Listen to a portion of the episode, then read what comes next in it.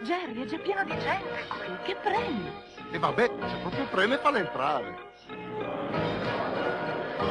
Jerry, manchi solo tu. Un attimo!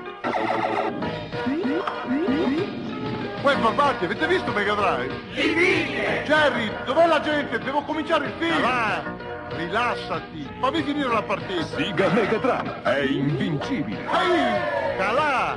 Hai capito Mega Drive? Eh sì, occhio però, sono giochi preziosi!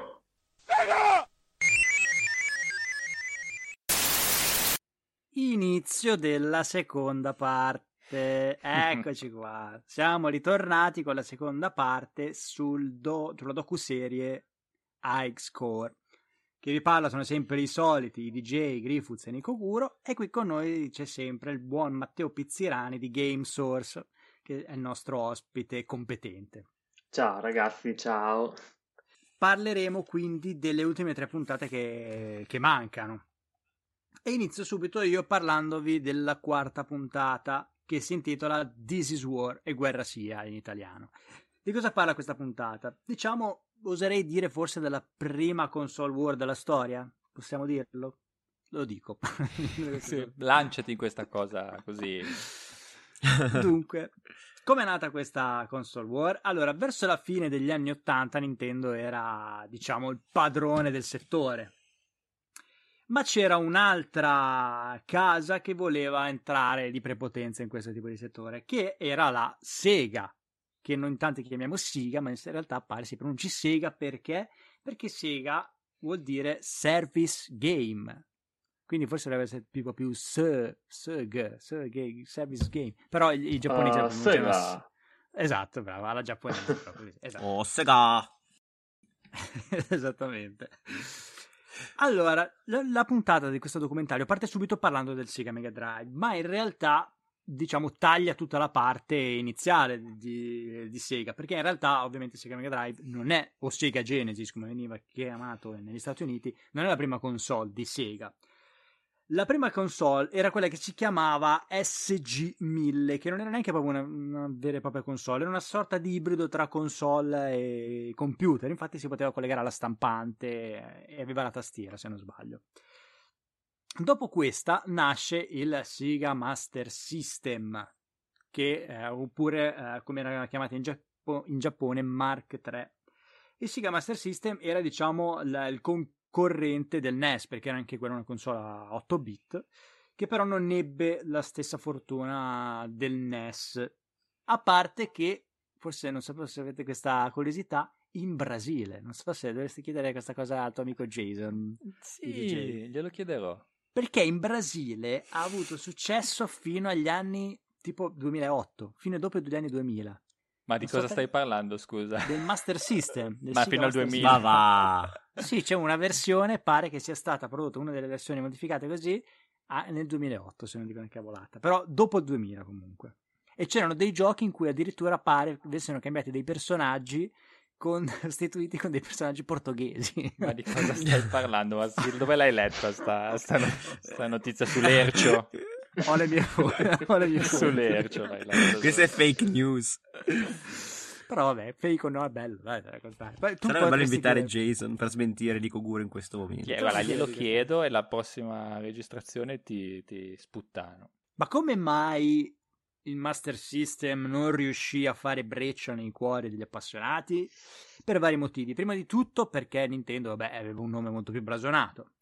Secondo, che forse è anche un po' il motivo per cui per adesso, in questo momento, PlayStation è più forte, diciamo così, eh, dell'Xbox, è il fatto che aveva molte esclusive. In praticamente quasi tutte le case di, di produzione facevano giochi per Nintendo in esclusiva.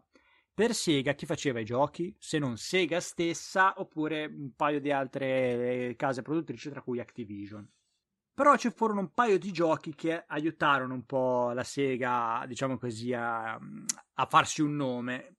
Due dei quali erano tra i più famosi, sono Outrun e Shinobi. Però visto che la campagna marketing eh, col Master System non fu così prorompente, allora decidono di riprovarci al secondo round. E di quello di cui parla il documentario, ossia la- l'entrata sul mercato del Sega Mega Drive e soprattutto si concentra il, il documentario sulla campagna marketing che viene fatta negli Stati Uniti ad opera Pe- di un... Dimmi. No, volevo dire peccato infatti che la campagna marketing non si basa anche, non cita anche il mercato italiano, perché vuoi mettere, dire che avevano come, diciamo, ehm, Come testimonial. come testimonial Jerry Calà. Eh, E non- libidine. Esatto, Jerry Doppia Calà, libidine. Jerry Calà, se non sbaglio, per Sega Mega Drive, mentre per Master System c'era il buon Zenga. Mi sembra per Master System. Anche Comunque io mi ricordo Zenga, hai ragione, cosa hai ricordato? Eh, Ah, sì? ci sarà un po' E secondo me c'era anche Michael Jackson, che non solo c'era nel videogioco, ma secondo me per Scusa l'America ma, fatto- la, scusa, ma la Sega come li faceva i provini per i testimonial, secondo voi, per selezionare Zenga e Jerry Calà? Eh, ma no, la più sbomballata idea, non mi pare di idea. però eh, fatto sta che ce ne ricordiamo. Beh, tra ancora. l'altro io quando comprai il Mega Drive me lo ricordo perché all'interno c'era questo dépliant enorme che lo aprivi, tipo in sei parti, e c'era appunto eh, il figurone enorme di Jerry Calà. Quindi eh, Avevi il un poster, di Jerry. Calà da appenderti avevo, poster avevo il poster di Jerry Calà. Che era il Esatto, primo esatto, E tra l'altro, se non mi ricordo male, c'era proprio la frase, la catchphrase, libidine. Ma scusa un po', ma se lo metti su eBay sta roba qua ti vale almeno 2000 euro, deve essere... Ma sai che infatti adesso ci sto pensando perché il Mega Drive ce l'ho perfettamente conservato, quindi Sotto potrei naftalina. provare. sì, perché la comprai quando la comprai, tra l'altro il primo Scusi, vai vai avanti Matteo. No, no, scusate, vi stavo interrompendo. Volevo solo dire no, una cazzata veloce. Cioè, dopo Rovazzi dentro Call of Duty, onestamente, io ah, ho un po' di nostalgia di Jerry Calà. Sì, eh. lo rivaluti, giustamente. Eh, sì. Ma perché eh, dici andiamo a comandare in Call of Duty? Crovazzi, non la so questa. No, no, fa- hanno fatto il personaggio di Rovazzi dentro al multiplayer di Call of Duty. Ma che Eh, figata, è una roba. ragazzi. Lui c'ha la faccia da portinaio, non ha la faccia da, da combattente. Ah, ma perché combatte dentro Call of Sì. Duty? Ha la faccia un po' di quello che muore in trincea, secondo me. Esatto. Però eh, Jerry Calà era un po' più gaglia- gagliardo. neanche Jerry Calacci lo vedo con in braccio un Kalashnikov comunque. Ma torniamo alla campagna marketing fatta da Genesis negli Stati Uniti e non quella in Italia. Allora, il personaggio che si prende in mano questo onere, diciamo, di far conoscere Sega Mega Drive negli Stati Uniti è un certo Tom Kalinske, che propone questo piano d'attacco, un vero e proprio piano d'attacco in 5 punti. Il primo punto è prezzo più basso e competitivo, e fino lì, vabbè, cioè, grazie al cazzo, cioè ci sta, no? Secondo punto, sconfiggere Mario come mascotte, creando quindi una mascotte, diciamo, altrettanto iconica e catchy e convincente. Terzo punto, includere giochi di sport nel pacchetto, perché pare che i giochi di sport eh, facevano successo. Quarto punto, risultare cool per i teenager, e questo punto è molto interessante, and- andiamo a vederlo. Quinto punto, schernire e screditare Nintendo, con una campagna pubblicitaria, diciamo, comparativa e massacrante. Ed è lì che subentra Jerry Calà. Quella era la esatto nella ce l'abbiamo, ce l'abbiamo rubato lo volevano usare loro. Allora il primo punto, allora, il primo punto lo, lo- nel documentario ne parlano abbastanza sommariamente cioè quello del, del prezzo più basso ovviamente non è che sia molto da dire. Lo legano più che altro al fatto del punto di forza di Sega Mega Drive eh, in quel periodo rispetto a Nintendo. Il fatto della velocità cioè, Sega Mega Drive pare fosse molto veloce come console. E il secondo punto invece si lega, che è quello della mascotte, si lega in parte, anzi non in parte, a doppio filo a questa, a questa diciamo, caratteristica peculiare del Sega Mega Drive, cioè la velocità. Quindi devono, una, un- devono creare una mascotte che incarni questo aspetto. E quindi cosa succede? Creano quello che è famoso per tutti, cioè che conosciamo tutti oggi, come Sonic. Sonic, diciamo che aveva, viene creato proprio nel design con questa linea aerodinamica, cioè viene, vengono, era, all'inizio c'era- c'erano varie, diciamo così, idee, tra cui un coniglio, un panda persino, però vedono che questo porcospino aveva queste linee che poi rappresentavano gli aculi che erano molto aerodinamiche. E quindi, insomma, alla fine sono sempre più convinti da, questa, da, questa, da questo design, da questo personaggio, e quindi decidono di affidarsi a questo tipo di, di, di mascotte. Tra l'altro volevo aggiungere una cosa perché ehm, all'epoca tra il reparto americano e il reparto giapponese c'era un po' di competizione. Kalinsky era eh, ovviamente nel reparto americano, ma tutte le sue decisioni dovevano essere approvate dal capo della divisione giapponese. Il primo schizzo di Sonic venne fatto in Giappone, tutte le decisioni venivano da lì, ma era piuttosto diverso da come lo conosciamo oggi, ovvero avevano fatto questo Sonic super punk con la cresta colorata, occhialoni da sole a, a punta e con una chitarra elettrica e poi dopo... Era tipo Pucci il cane strafico dei Gli avevano messo pure l'amorosa, c'era questa sorta di Jessica Rabbit che stava dietro a Sonic e, cioè, per dargli proprio l'immagine del super macho. Quando eh, in America hanno visto questo, quando Kalinsky tra gli altri, visto questo, ha detto no, questa, questa roba qua non andrà mai negli Stati Uniti. Hanno ridisegnato Sonic e praticamente eh, diciamo il CEO di Sega ha dato ragione a, a, a Thomas Kalinski eh, tant'è che questa, questo fatto, questo fattore venne poi usato dalla stessa Sega of Japan eh, per giustificare il fatto che eh, Mega Drive non ebbe il successo sperato in Giappone cioè hanno detto ok, la, la, la mascotte che avevamo disegnato no, eh, noi e che da noi avrebbe funzionato, voi ce l'avete cassata, quindi sostanzialmente è colpa vostra. E ah. chissà se è stato sempre Kalinski quando ha visto il primo trailer del film di Sonic a dire no, anche questo design fa cagare. È vero, è vero, perché era stato appunto, eh, beh, lì tutti i fan e tutti sono, si sono incavolati sì, per il primo design che era, era obiettivamente brutto. Tra l'altro una domanda, ma voi l'avete visto il film? No. No. no. Nessuno, ok. Ebbene, Recupereremo, faremo una monografica sul film di Sonic. Non vedo Comunque, l'ora, a me, non vedo veramente l'ora. Come avrei potuto nella puntata eh, un po' di puntate fa con Matteo, a me Sonic non mi è mai stato simpatico, nonostante fosse il mio primo videogioco per Mega Drive, eh, non mi è proprio mai piaciuto, è proprio troppo sborone, ragazzi. Scusa un po', ma quindi la, la, storia che raccontavano del disegnatore giapponese che è andato a Central Park a New York a far vedere il disegno del coniglio di Sonic, eh, i newyorkesi hanno detto no, è più bello Ledgehog, allora hanno scelto quello lì, è una mussa pazzesca. Non, no, non questo onestamente non te lo so dire. No, beh, avranno scelto sicuramente. Quella è stata la scelta per cui hanno detto: è meglio del Magari panda, lo è, meglio di questo. Ma poi da lì a farlo con la chitarra e Jessica Rabbit. Un panda magari... che, che, schizza velocissimo rotolando, non ce lo vedo, sinceramente. Ma tra l'altro lo sapete che prima di Sonic esisteva già una mascotte, diciamo così, non ufficiale di Sega, che era Alex Kidd. Non so se ci avete presente che personaggio è. Sì, sì, è vero, che era questa specie di omino scimmia, diciamo, un ragazzino con le orecchie giganti. Ah, sì, me lo ricordo. Brutto forte, no? Non ce l'ho presente. Vabbè, infatti sì, è... non aveva molto personalità come personaggio, diciamo. Mm, sì. Non aveva il carisma necessario a diventare. No, ma Sonic è sicuramente un personaggio memorabile. Poi che a me non mi sembra mai stato troppo simpatico un altro punto di vista. Però è vero che il gioco era molto veloce ed era molto divertente. Mm. Però questa tua opinione, Griffith, si legherà un po' al punto 4, qui andremo a parlare. Comunque, il fatto sta che questa mascotta, anche il gameplay del gioco di Sonic in realtà era molto improntato sulla velocità. E diciamo che anche gli schemi erano anche sviluppati in verticale, c'erano queste specie di giri della morte, si andava avanti in maniera molto veloce, quindi insomma anche questo era sempre per pompare il fatto che Sega Mega Drive era veloce.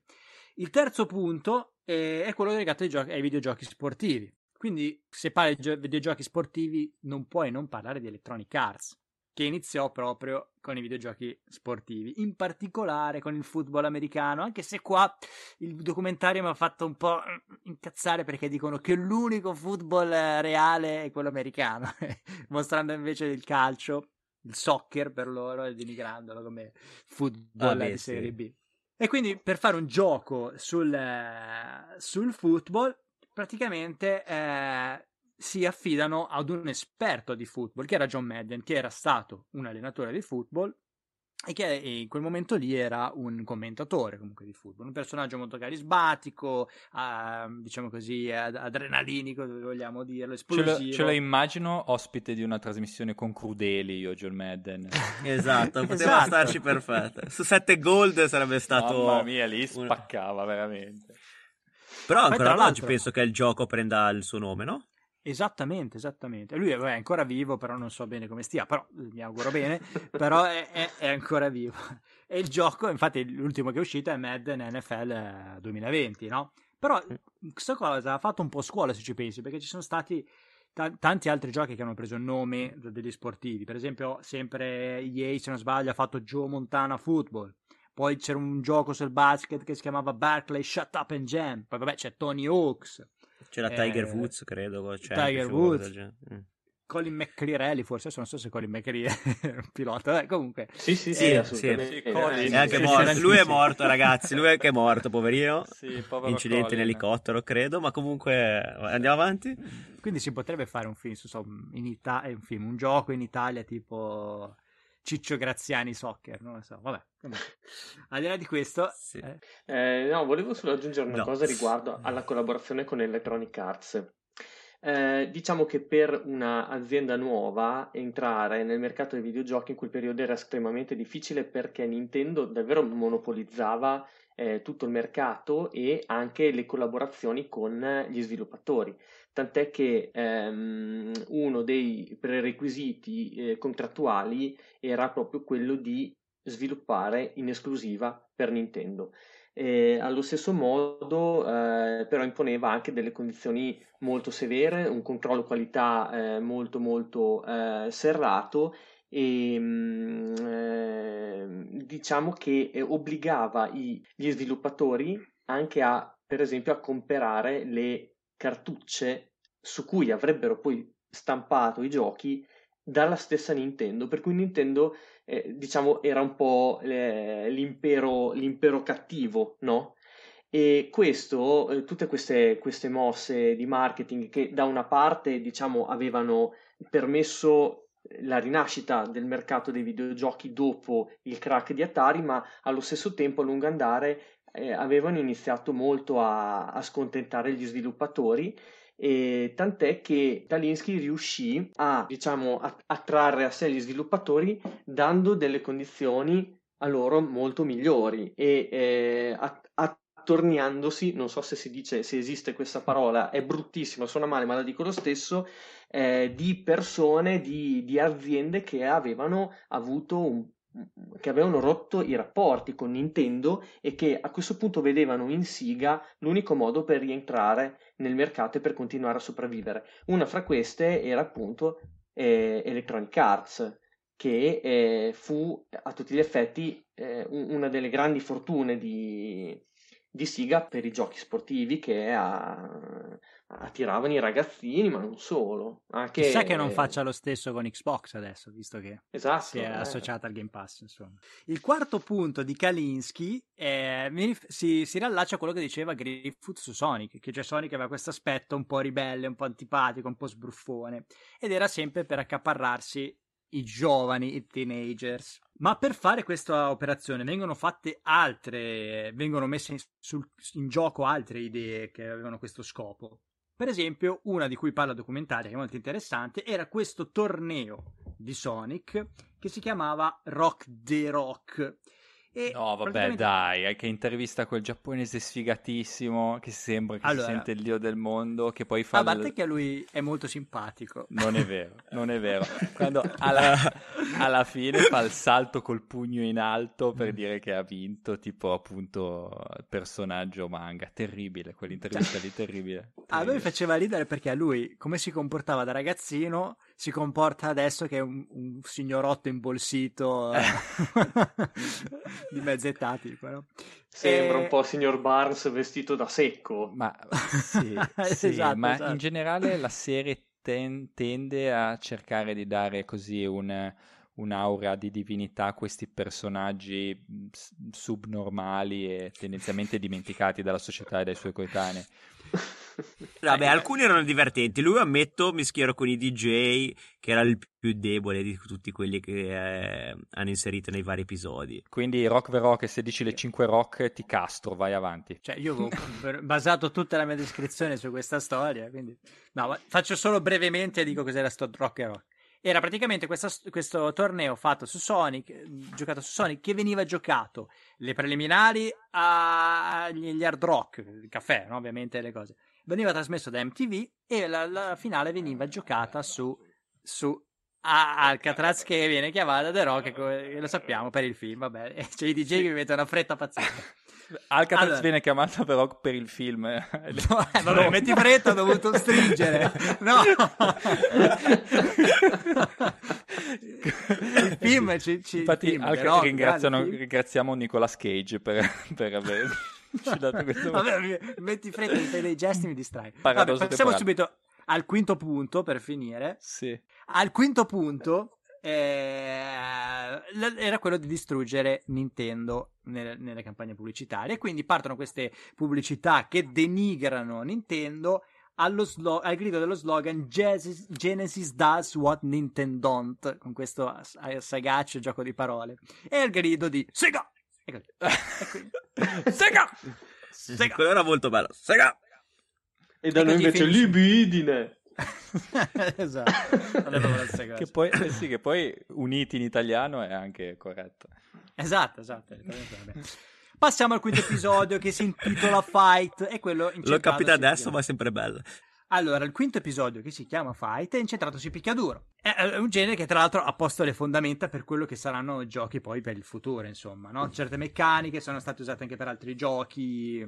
Ma allora, eh, il, primo che- il primo personaggio che ci viene presentato è Akira Nishitani, il game designer che nel 1991 ha creato Street Fighter 2, che in realtà non è proprio il capostipite dei picchiaduro, perché in realtà ci sono stati altri picchiaduro prima di quello. Per esempio, uno dei primi è stato Karate Champ, che era un gioco che tra l'altro mio fratello aveva su Commodore 64 che io provai, che era questa cosa tipo Street Fighter, però era solo sul karate, c'erano questi personaggi un po' legnosi che facevano queste, queste mosse. Poi c'è stato ovviamente Street Fighter, il primo Street Fighter, che era simile a Street Fighter 2, però in realtà tu potevi usare solo Ryu e combattere con vari personaggi che poi in realtà sono tornati, per esempio Sagat e Adon. E che poi tra, poi, tra l'altro, dopo il primo Street Fighter, mh, si pensava di creare appunto il seguito. In realtà la prima idea di seguito si trasformò un po' in quella che diventò ehm, Final Fight, che in realtà è un picchiaduro a, scor- a scorrimento, i cui personaggi sono stati poi in realtà ripresi dentro a Street Fighter nella serie Alpha, per esempio Cody, Guy, eccetera. Street Fighter 2 Gran bella serie, tra l'altro. Cioè, Street Fighter Alpha 3 rimane per me il miglior Street Fighter di sempre.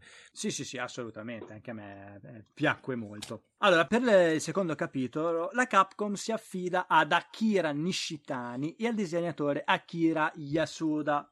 E il documentario por- mh, punta l'accento sulla creazione di Chun-Li, questo personaggio femminile che, perché all'epoca in realtà i personaggi femminili erano tutte delle principesse, gente, de- dei personaggi poco, eh, poco profondi, comunque non erano delle eroine, erano solo un personaggio da salvare, mentre Chun-Li ha questo carattere abbastanza aggressivo ed è un personaggio giocabile con cui ti puoi fare tutta la campagna, la storia, diciamo. Beh, però, insie- scusa, questo è Street Fighter quale? che Due. ho- Due. Due, quindi- Street Fighter 2, perché nel primo non 1900 c'era Chun-Li. Ok, quindi eh, per- perché per gli anni, no? Perché il- una cosa che mi ha stupito, il Genesis è uscito negli Stati Uniti o anche in Giappone, penso 88, metà dell'88.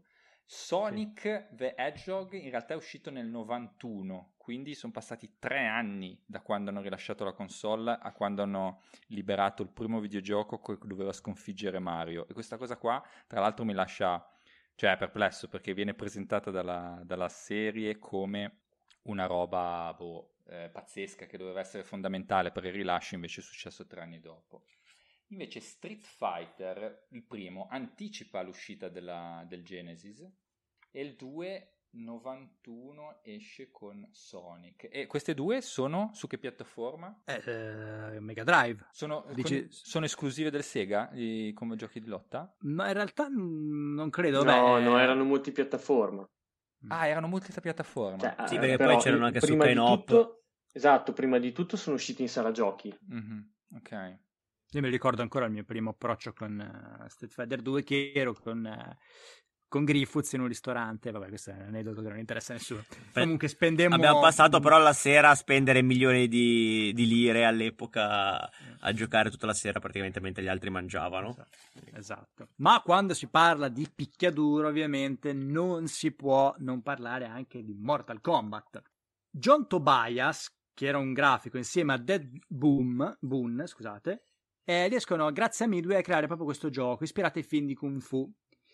E eh, la loro idea iniziale era quella di tirare dentro Van Damme proprio come protagonista. In realtà Van Damme ha rifiutato, cosa che però in realtà poi è riuscito a fare Street Fighter, perché ovviamente tutti sappiamo del, del film poco felice su Street Fighter. A me Da piace. quel eh, sì, vabbè, ti può piacere, rimane una. Però rimane sempre poco felice. Ecco. Non sono qui a giudicare i gusti. eh. Comunque, da questo film bellissimo, straordinario, nacque un gioco fatto eh, sullo stile, diciamo, di Mortal Kombat, cioè con le fotografie renderizzate e poi eh, usate nel, nel- nel videogioco. Quindi tra i vari personaggi si poteva usare anche Van Damme, che faceva Guile come nel film. Dunque, questo- il gioco ovviamente Mortal Kombat è famosissimo sia appunto per le immagini renderizzate, le fotografie renderizzate di attori veri, attori in parolone, comunque di atleti di, di arti marziali che venivano appunto ripresi e usati nel gioco, ma anche per la sua violenza inaudita. E proprio per questo Mortal Kombat viene citato in tribunale per la sua violenza, insieme a un altro videogioco, se così lo vogliamo chiamare, anche se sembrava più una sorta di, di film interattivo, che era Night Trap. E dalla causa legale eh, su questi giochi, praticamente nasce eh, quella che viene chiamata l'ESRB, ossia un ente che diciamo classifica i giochi per età, diciamo a, a chi sono adatti. Che sarebbe anche il nostro Peggy. Esatto, bravissimo, esatto. è Peggy che- 18. Per fare una parentesi su questo Night Trap, vi dico che in realtà sembra un filmaccio di serie B che però ho visto che potete trovare su YouTube e guardare, dura una cinquantina di minuti, non me lo sono guardato tutto, però è molto interessante, ci sono delle ragazze avvenenti, eh, recitazione... Aveva fatto ridere di Night Trap perché facevano vedere proprio tutto il processo di come gli continuavano a cassare le idee perché lo vedevano troppo spaventoso, eccetera. E quindi poi hanno creato tutti questi personaggi veramente trash, orribili. E quindi eh, da un'idea che poteva essere anche carina è diventato tipo una specie di B-movie pazzesco che potrebbe essere una chicca incredibile da guardare. I gaul Esatto. con il gancio che ti trapanavano il collo, cioè una roba... Sì, terribile. perché era, Esatto. era penso distribuito, comunque finanziato da Hasbro e Hasbro dic- ehm, diceva sempre potete fare quello che volete, l'importante è che non sia una violenza riproducibile, deve essere una violenza non riproducibile, quindi che, che uno si possa fare in casa e uno un, un succhiasangue così in effetti faceva fatica a farselo in casa e quindi accettarono. Ma era veramente una cosa scritta da contratto di Hasbro, cioè voi dovete fare de- delle cose che la gente non può farsi da solo con Sì. gli strumenti di casa. parlavano proprio di violenza non riproducibile. Quindi, infatti, lui, il, il creatore, all'inizio aveva proposto dei, dei vampiri e loro gli dissero: Va bene, purché non mordano.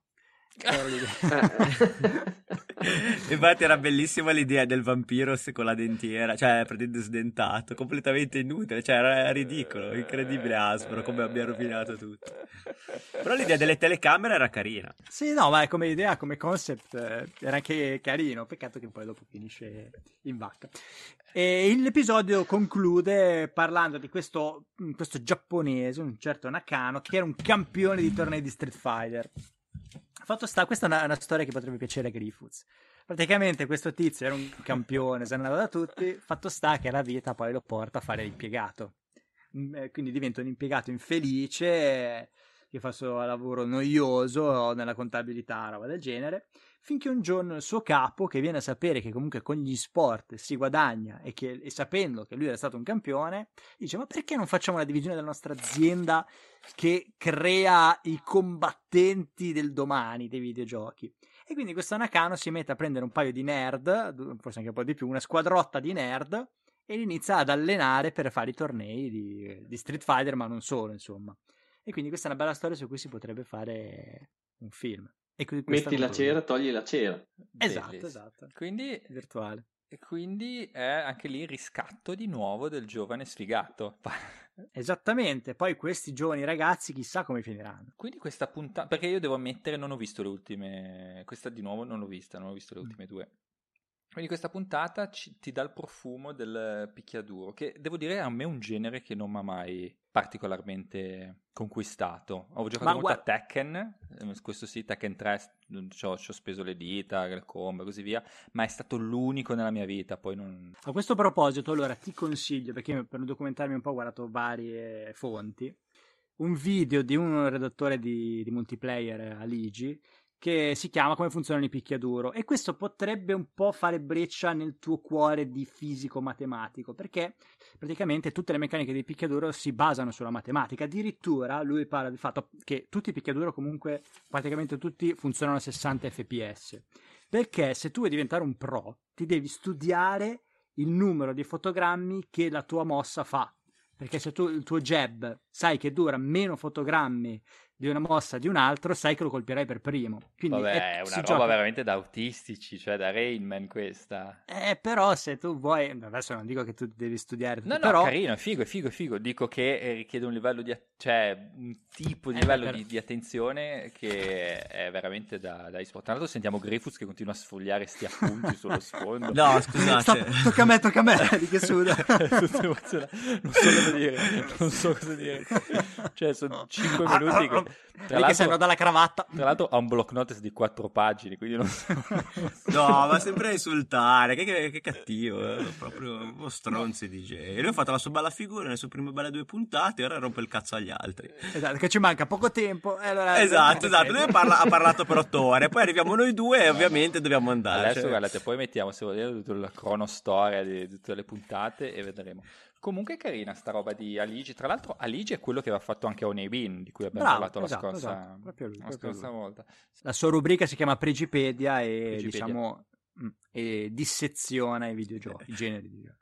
Posso dire una cosa, la parte invece dei tizi che si allenano appunto dei sports, eccetera, quella lì è la parte che mi ha fatto più piegare da ridere, ma l'ho trovata anche un po', cioè non so se patetica, però mi faceva ridere quando si vedevano sti qua che iniziavano ad allenarsi in mezzo alla strada e a fare i saltelletti davanti a tutti come se fossero tipo un team invincibile, no? Però mi faceva ridere che, cioè, praticamente sti qua erano dei, dei tipelli super sminchiati che, cioè, si- non riuscivano manco a rompere un- uno stuzzicadenti, poi li vedevi allenarsi come se fossero tipo il team. eh, le Però è un team, po' la cioè. storia di Cobra Kai alla fine, solo con i videogiochi.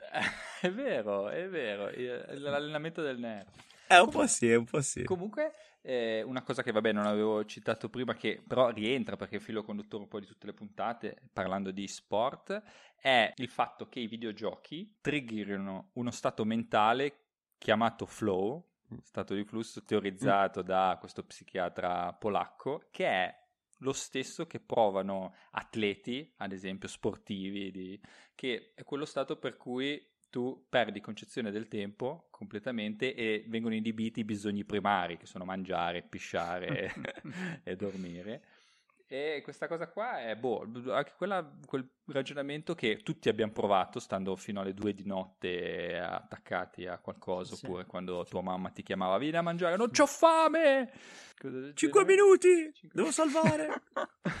Quello... Non c'è il punto di salvataggio. Esatto, quella lì era, la, era veramente terribile. Ai tempi poi soprattutto delle memory stick. Quando Era sapevi che dovevi andare a tutti i costi, ma non potevi perché sennò dovevi riniziare tutto da capo, ma nello Sì. stesso tempo tua mamma ti chiamava che era pronta Cioè, la cena. Esatto, perché ce l'avevi il senso di colpa un po'. E iniziavi a sudare cazzata. freddo, ma sapevi che non potevi interrompere. E iniziavi a dire, mamma imboccami! E da lì, dai, eh, da parte dei miei genitori, partivano tutte le eh, teorie complottistiche. Ah, vedi, lo fanno apposta, non ti permettono di salvare perché così ti fanno giocare di più. Perché ve- pago a tempo, eh. In realtà Sì. giocare gratis, ma più gioco. più gioco, più- un'altra idea alla Ubisoft, per favore. tu, tu continui a, poi- a dare idea alla Ubisoft per far soldi. No, che comunque quindi questo stato è quello che poi sta un po' alla base a questi sport che sembrano magari per gente da fuori una roba senza senso, però sei talmente coinvolto, concentrato, richiedono delle skill mentali, appunto calcolarsi i fotogrammi, i frame del tuo pugno per sapere che sei più corto di quello dell'altro e un livello di attenzione che ti porta a fare degli sport competitivi. Vabbè, scusate Certo. per la parentesi, mi aveva No, tu, tu ci hai messo pensiero. fretta perché volevi fare il figo con questa nozione.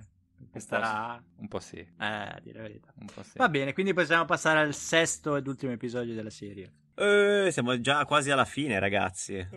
Sarò molto Eh, dai, non lo sbadigliare adesso che siamo arrivati proprio sul, sul, più bello. Anche perché il sesto episodio un po' arriva quasi non al presente, ma al nostro vecchio presente. Cioè, nel senso, i videogiochi iniziano. I videogiochi, I videogiochi iniziano a cambiare e inizia l'avvento del 3D. E in questo videogioco. In, Cosa che faceva ridere? Tra un'altra stronzata come al solito. Il nostro vecchio presente mi piace molto. Tra l'altro prima ne hai detto un'altra che ho, non, non, ho voluto sottolineare, mi hai detto il futuro della storia. Ha cambiato il futuro della storia. La cosa è poetica, però ha senso. Eh. È bellissimo, è bellissimo. Comunque in questo episodio parleremo, parleremo del 3D e parleremo appunto di forse della nascita di uno dei videogiochi che ha cambiato la storia. Qua Matteo magari poi puoi eh, venirci incontro. Dai, ma nel panico. no, ma no, che comunque è Doom. In questo episodio voglio parlare appunto della storia di eh, John Romero e John Carmack. John Romero da non confondersi con George Romero. Comunque tutti e due precursori di roba molto eh, zombie apocalittica e... E, e Satan compliant. Esatto, esattamente. Guarda, infatti quasi come se il nome Romero uh, rievocasse appunto proprio agli zombie. E... Eh, se lo pronuncia al contrario per tre volte appare Satana, eh. esatto. E... Tanto al contrario, vero? Romero? O Remor. Ecco, ecco, vedo già il vortice che si sta aprendo. esatto. Lo potremmo chiamare anche Ash. Vabbè, Giorgio, Giorgio Romero tra l'altro personaggio, perché comunque ha apprezzato molto il fatto che sia rimasto proprio un metallaro ragazzino come mm, quando ha iniziato probabilmente a programmare. Vabbè, diciamo che ragazzi, qua c'è cioè, in ballo la storia degli FPS, secondo me. E lui, la genialata del loro gruppo, loro hanno iniziato a programmare ovviamente dei giovani di belle speranze dopo lavoro, ma poi hanno rilasciato subito una gran bomba come eh, Wolfenstein 3D che praticamente pe- ha cambiato già il mondo degli, ehm, degli sparatutto. E una cosa che mi è piaciuta molto a livello tecnico, che eh, ci tengo appunto a sottolineare, è proprio quello dello side scrolling, cioè praticamente loro fanno vedere come la difficoltà all'epoca del, um, del computer era appunto di uh, muovere la telecamera in modo fluido. E se non, eh, se non sbaglio, ehm, Carmack riesce appunto a risolvere questo problema e infatti mostra a Romero in un, uh, in un floppy una versione di Super Mario però con un personaggio al posto di Mario inventato da Romero, cioè una versione fake diciamo. Perché e questa appunto... cosa, se non sbaglio, era difficile da fare su PC, giusto? Esatto, sì. infatti proprio questa funzionalità ha validato il PC come un rivale di, delle console da videogame. Senza di quello probabilmente il PC sarebbe anche stato più ancora all'epoca era avventure grafiche o appunto altri tipi di, di giochi. E un'altra idea che avevo, alla fine c'era Romero che creava appunto, programmava, faceva level design, eccetera, però alla fine poi quello che faceva tutti i vari trick per mettere le cose a posto e fare le cose fighe era Karma che si faceva al mazzo e diceva sì sì tu programma, però io, io poi mi devo risolvere tutti i problemi. Infatti una di quelle, un'altra delle cose che Karma ha risolto è stato il multiplayer.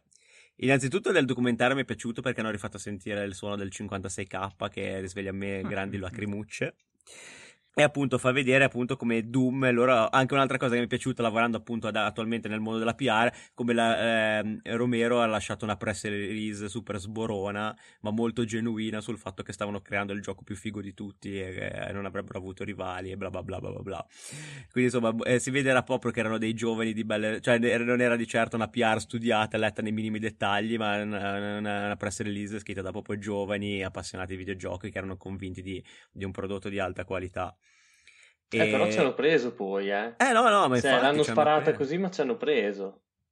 Eh, sì. Cioè, Erano molto cosa, confident. Questa, questa, cosa mi ricorda un po', vabbè, anche, vabbè, adesso andiamo per altri lidi, ma un po' la storia di Microsoft, che Bill Gates vendette eh, MS-DOS all'IBM prima ancora di, eh, di, di, averlo. Eh, quindi è un, po', è un po' la storia che si ripete di questi giovani che poi hanno effettivamente cambiato il mondo. No, l'hanno cambiato e tra l'altro è una cosa che mi ha sorpreso che Doom comunque è un gioco ancora quasi utilizzabile fruibile adesso che c'è ancora gente penso che ci stia giocando ed è stato programmato da 5 persone. E già all'epoca, sì. però, era figo perché aveva già introdotto la motosega, aveva introdotto la Big Fucking Gun, che vabbè il documentario censura, però. Ehm, e il multiplayer cambia tutto. Pensate, la parola deathmatch l'ha inventata proprio Romero. Cioè, se oggi giochiamo ai giochi online nel deathmatch, è grazie proprio al buon Gio Romero che gli è venuto in mente il nome.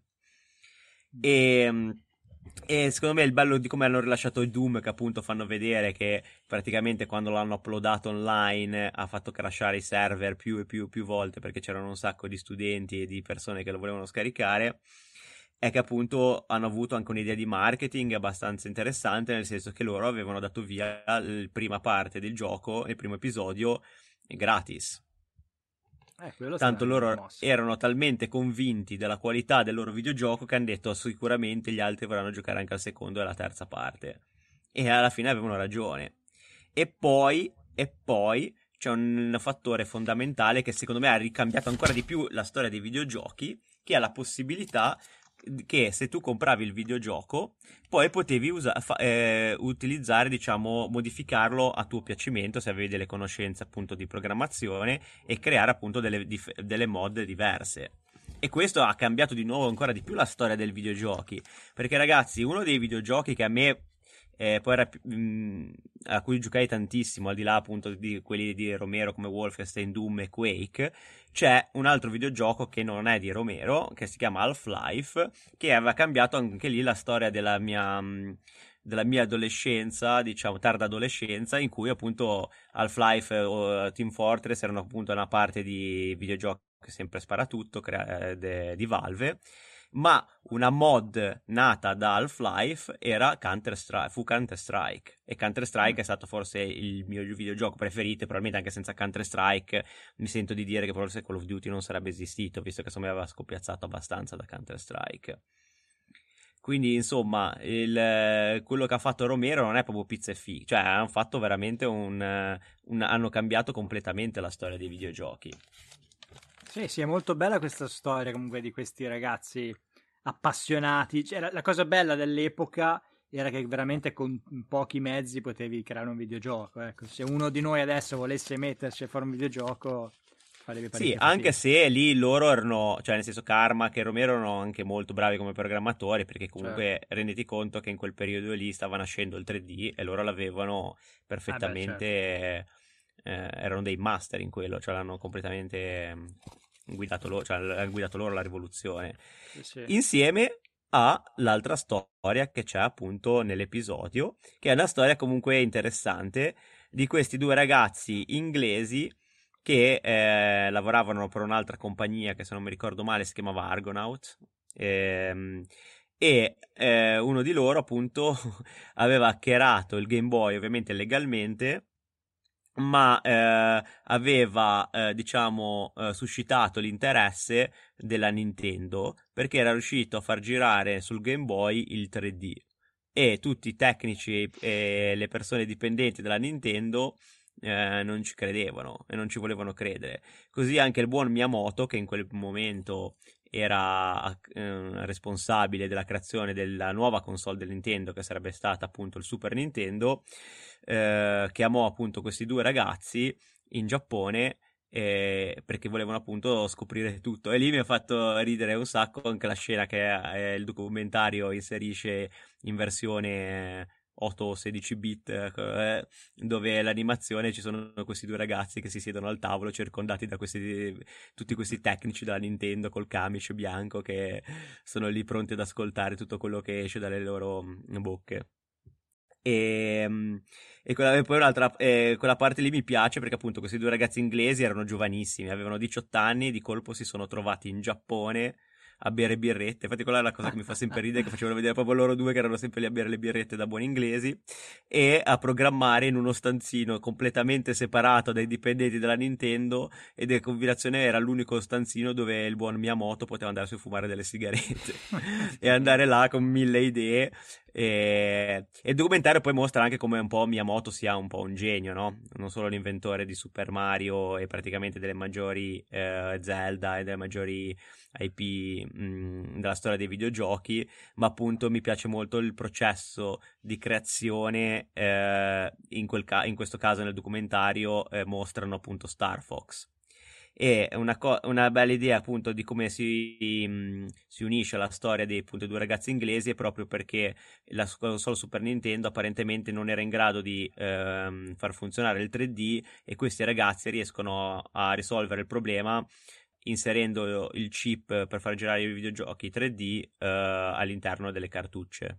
Geniale. E, e questa è stata una bella trovata e lo sviluppo di Star Fox in particolare mi è piaciuto molto perché fa vedere le problematiche relative appunto allo sviluppo di un gioco in 3D che all'epoca appunto era uno dei primi. E ci sono un sacco di appunto di problematiche a cui non avrei mai pensato. Per esempio una che viene elencata è proprio come calibrare il movimento del 3D con la telecamera che appunto facevano vedere che doveva esserci un particolare tipo di delay e io a questa cosa non ci avevo mai pensato. Beh, è uno dei grandi problemi del 3D in generale nei giochi, cioè fino ad oggi spesso, no, oggi oggi no, però fino a qualche anno fa eh, il movimento della telecamera nei, nei, giochi 3D in cui devi di esplorazione an- si bloccava, cioè Kingdom Hearts è il primo che mi viene in mente, Kingdom Hearts 1 e 2 ma molti giochi ancora un problema la calibrazione dello spostamento del personaggio e della telecamera. Eh, no, no, è sicuramente difficile, però comunque ho trovato interessante che appunto già lì Miyamoto si è trovato a risolvere questi problemi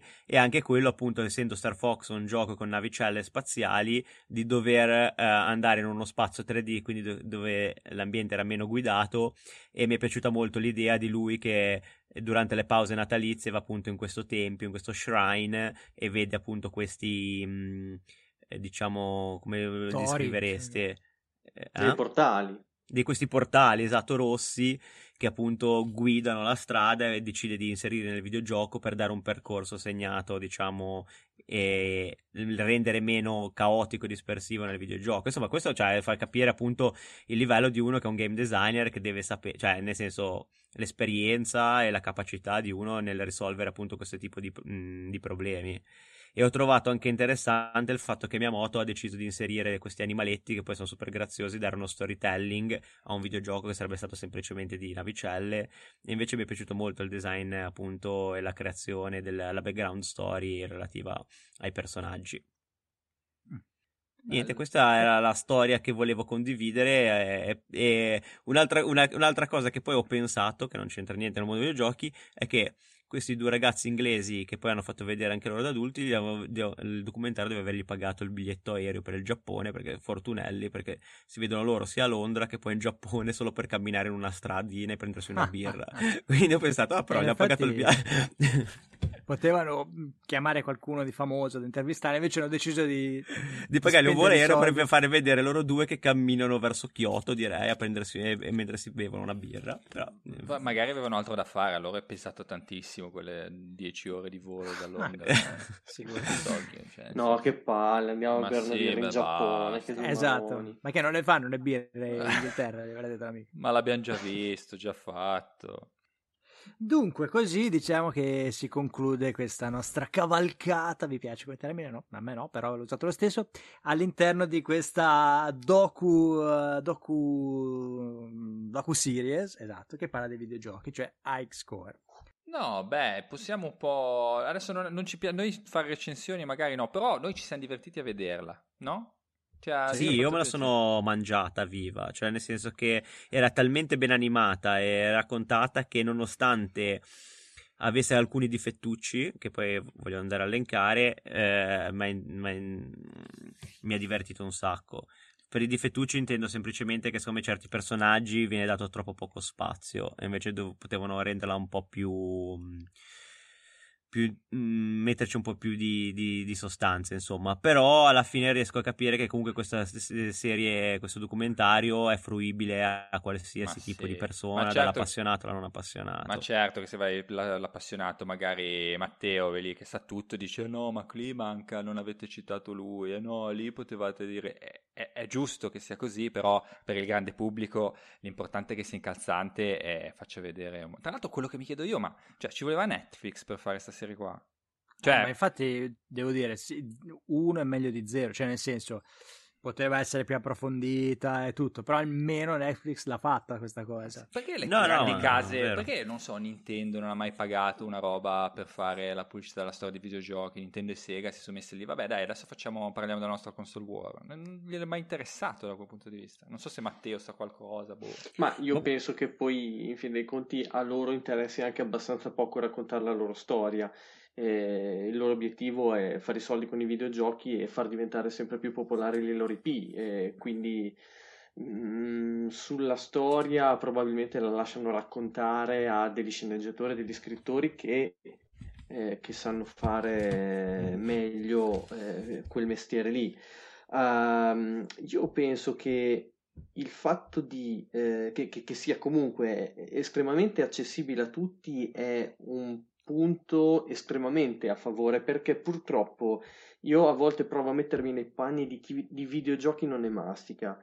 Eh, magari prova a, a iniziare a informarsi un po', che siano le riviste specializzate, che siano i forum, che siano le community e effettivamente è, è- è un mondo che ha una barriera d'ingresso veramente difficile anche a, live- a livello linguistico perché eh, purtroppo fra i videogiocatori c'è come dire, una sorta di cazzolunghismo, ok? Io, eh, eh, il videogioco è competitivo, il videogioco è io mi metto lì e devo fare un punteggio, devo, devo dimostrare di essere più bravo Tra, degli tra altri. l'altro i videogiocatori spesso non lo usano quel cazzo lunghissimo. quindi- Esatto, Sta- esattamente, quindi è anche tutto materiale inutilizzato, diciamo. E, mm, no, e quindi eh, questa competizione eh, per far vedere di essere un hardcore, eh, poi dopo si riflette anche nel linguaggio che è pieno di acronimi, è pieno di inglesismi e una persona che non è mastica eh, non riesce, eh, cioè secondo me fa molta fatica a- ad entrare in questo mondo qua. E invece iScore è riuscita a parlare di videogiochi un po' a tutti eh, e, e se una persona poi dopo rimane affascinata da questo mondo, dopo poi ha tutte le possibilità per iniziare a, a, mm, ad approfondire eh, anche gli argomenti trattati come preferisce. Anche perché poi penso, non so, uno che vuole approcciarsi al cinema, per esempio, no? dice voglio eh, diventare più, conoscere meglio il cinema. Ti guardi, ce ne sono tantissimi di film che andrebbero guardati per, per- per conoscere bene il cinema. Però un film ti dura due ore, insomma, massimo. Poi c'è qualcuno che dura anche, anche tre, però Sì. diciamo di norma in media più o meno due ore. Invece, giocare, se uno dovesse giocarsi tutti i classici di videogiochi, cioè, sono, cioè comunque un- è un impiego di tempo non Cazzo, qui, indifferente. qui- qui cogli il punto, è vero. Cioè, recuperare la, la cultura videoludica è, è molto più difficile che Ma recuperare una infatti noi siamo fortunati perché non, non proprio dall'inizio, però abbiamo avuto L'abbiamo la fortuna vissuta, di seguirle sì. eh, piano piano, quindi un po' tutte le generazioni ce le siamo vissute. Però metti un giovane che vuole, avere la- che vuole recuperare quelle cose lì, fa veramente fatica secondo me. Sì, se poi uno che nasce con Fortnite probabilmente fa proprio fatica ad affacciarsi. Sì, sul- no- non è detto che serva per godersi quello che fai, però per capire meglio quello che, che esce, da dove viene, come al solito, come tutte le cose. Però è vero, è un casino, perché non è che uno si può rigiocare tutti i Monkey Island per capire che- da dove vengono le avventure, non si può, cioè, rigiocare Wolfenstein 3D o...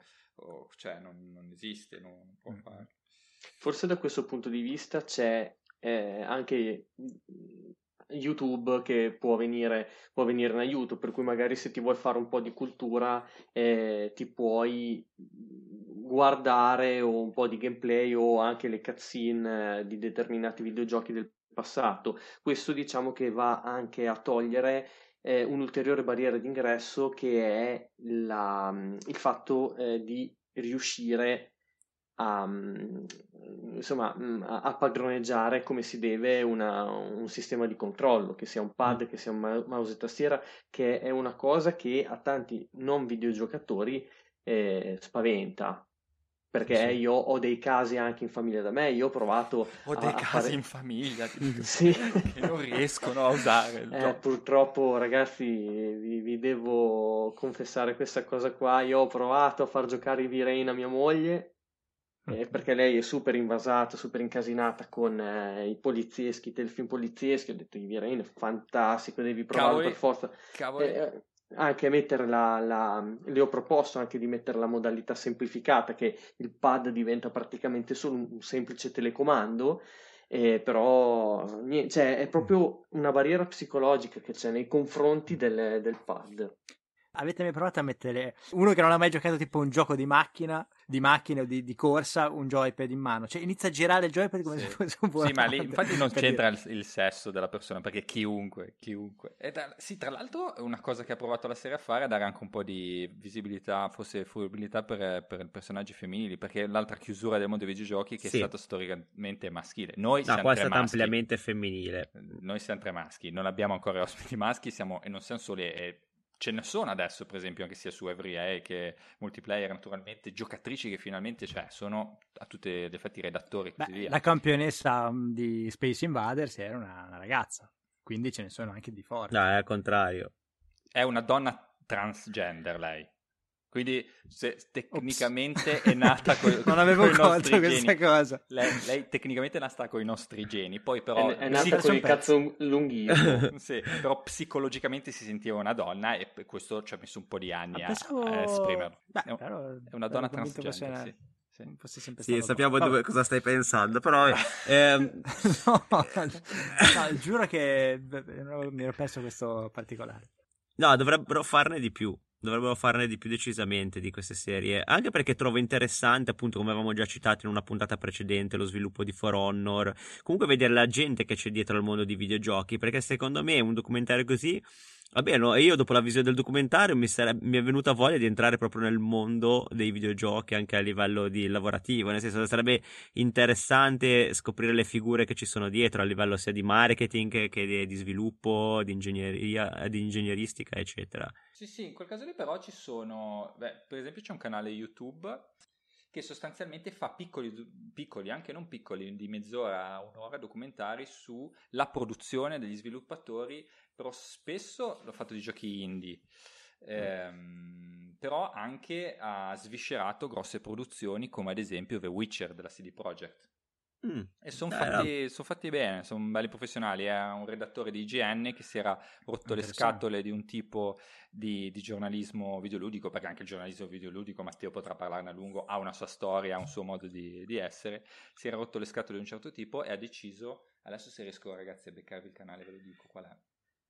Stavo Sì, sì, pensando che se siete interessati a- ad approfondire eh, in particolare il mondo dello sviluppo, ehm, c'è un documentario che si chiama Rising Kratos, in cui praticamente eh, spiegano un documentario di un paio di ore in cui spiegano eh, come Cory Barlog, che è il, il designer di God of War, è stato il designer del, eh, no scusa, il director, è stato director di God of War 2 ed è tornato con eh, Il il reboot che c'è stato e mm, lui fa vedere come ha fatto a prendere quello che era God of War e a trasformarlo eh, nella- nel, nel reboot che, che tutti conosciamo. Interessante. no? no, scherzo. Io non sono un fan di God of War, ma ammetto che è un bel gioco. Ma questo sarà argomento di un'altra, di un'altra puntata. Sì. Mm, esatto. Va bene, allora ragazzi, vi salutiamo e ci rivediamo presto con una. un Salutiamo il nostro ospite propriamente, Nico Guro. Assolutamente, certo, eh, certo, mi sembra Sai, te giusto. le buone educazioni, Perché- le buone Grazie, maniere. ragazzi. Ah, perché ormai lo, lo vedo come uno di noi, non è che È di casa, è di è casa. di casa. Già la seconda volta che viene. Dai, fra un po' È mi così date le gentile. chiavi. Esatto, della mansarda. Esatto. Allora, salutiamo Matteo Pizzirani di Game Source. Grazie, Sa- grazie ragazzi. Saluto a voi. Grazie. Spero ti abbia fatto per la piacere. pazienza. Grazie. Assolutamente. Sei una persona molto assolutamente sì. paziente, Matteo. Molto No, se... no, no, assolutamente. Andatelo a dire a mia moglie.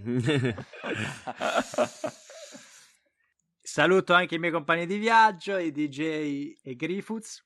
Ciao caro. Il viaggio non è ancora terminato, ma eh, a presto. Esatto. E seguiteci su Twitter su Mansarda Podcast. Volo... Volo... Mansarda Volone Joy. Scusate, Era andato bene quasi tutto fino all'ultimo. però. è andata bene. L'abbiamo detto Hideo Kojima sta puntata? Sì, sì, ho detto No. che è uscito Metal Gear, il primo Metal Gear di Hideo Kojima. L'ho detto. Ah, grande, grande. Allora siamo rimasti in linea. Sì, sì, sì, sì, l'ho messo apposta. Sì. Bravissimo. Nell'87, Eh, ciao a tutti. ripeto. Ciao. Ciao, buonanotte. Ciao ciao. Ciao. Ciao. Aveva passato chilometri in volo. Non c'era tempo da perdere. E adesso, finalmente, il cigno vedeva in lontananza l'ingresso del rifugio. All'interno di un canale di scolo si nascondevano le due spie. Atterrò e cominciò a zampettare in quel luogo umido e buio. Una figura lo stava osservando avvicinarsi, cercando di capire chi si nascondeva dietro quella silhouette in controluce. Quando i due furono abbastanza vicini da potersi riconoscere, nonostante la penombra, la spia riconobbe il cigno ed esclamò: Uma Majaura!